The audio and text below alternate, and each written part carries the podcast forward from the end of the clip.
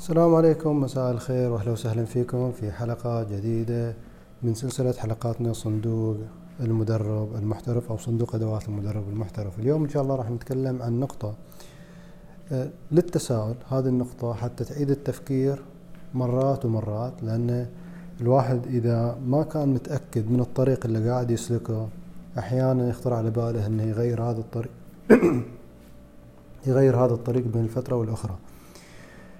فإذا كان الهدف حقك مو تدريب إذا كان الهدف حقك بس تبغى ترفع الدخل حقك أو تزيد الدخل حقك ومنت متأكد يعني هل أنا توجهي للتدريب ولا لا فالواحد يحتاج يعيد النظر ويفكر مرات ومرات. خليني أعطيكم قصة قصة هذه حصلت لي أو هي هي اللي بنت ال career path مالي. في يوم من الأيام توظفت في شركة. وبحكم إني أنا أشتغل في قسم موارد بشرية فأنا بشكل طبيعي قاعد أشوف ملفات الناس كلهم.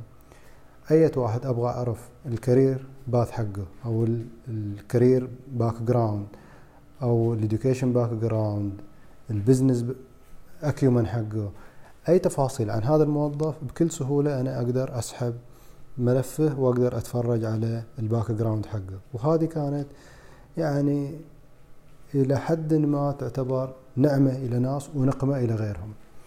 فإحنا كنا في قسم ال HR يعني الناس صنفين.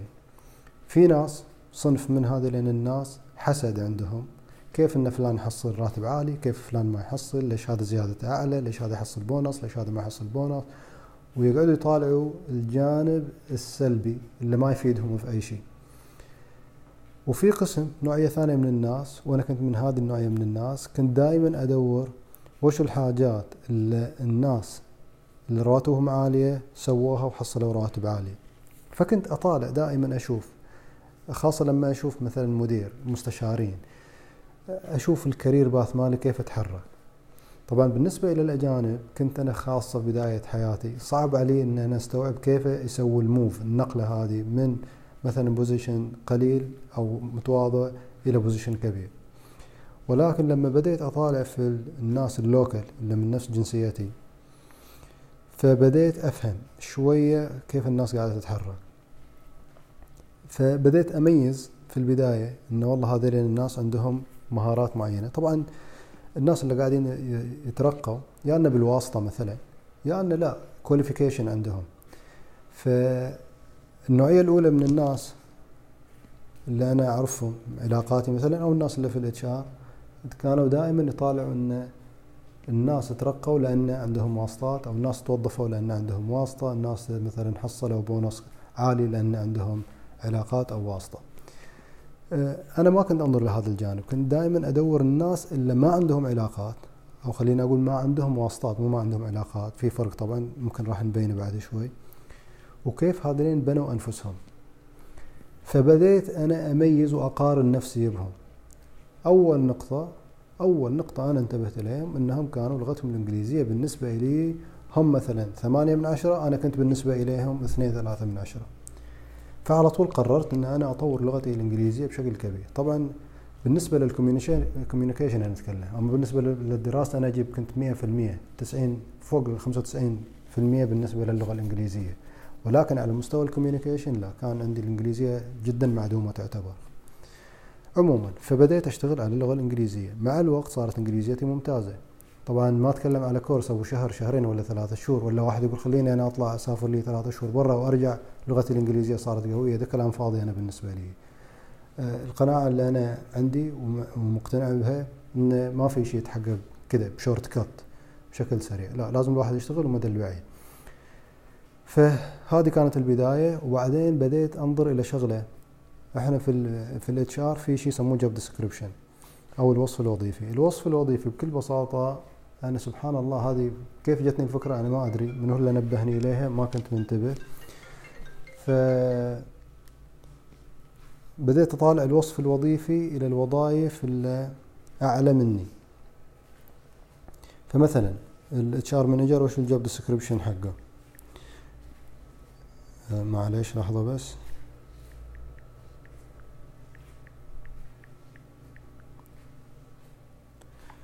فعموما فبدأت أقرأ أنا الوصف الوظيفي إلى ال management positions أو ال managers.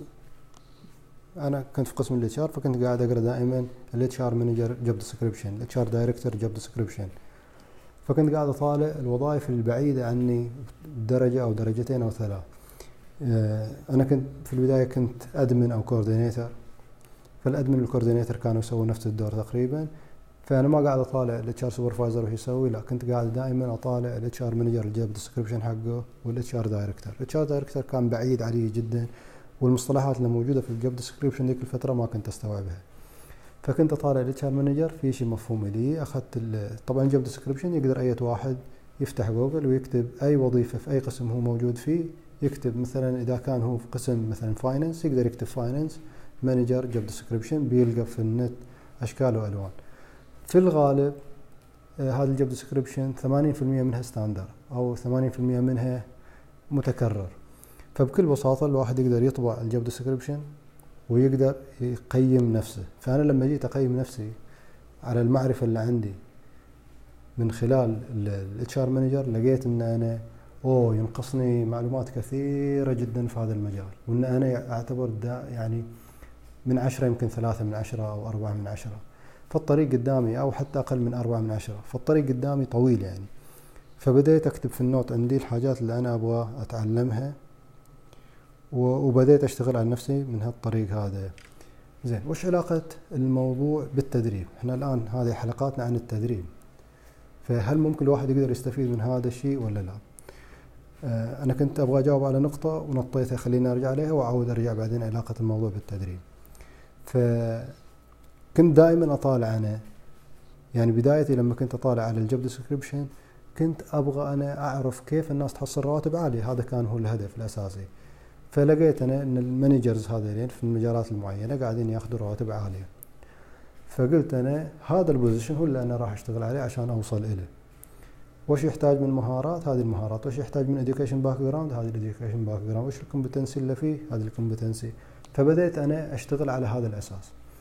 زين إحنا في سؤالنا الآن الواحد لما يبغى فلوس على طول يتوجه للتدريب.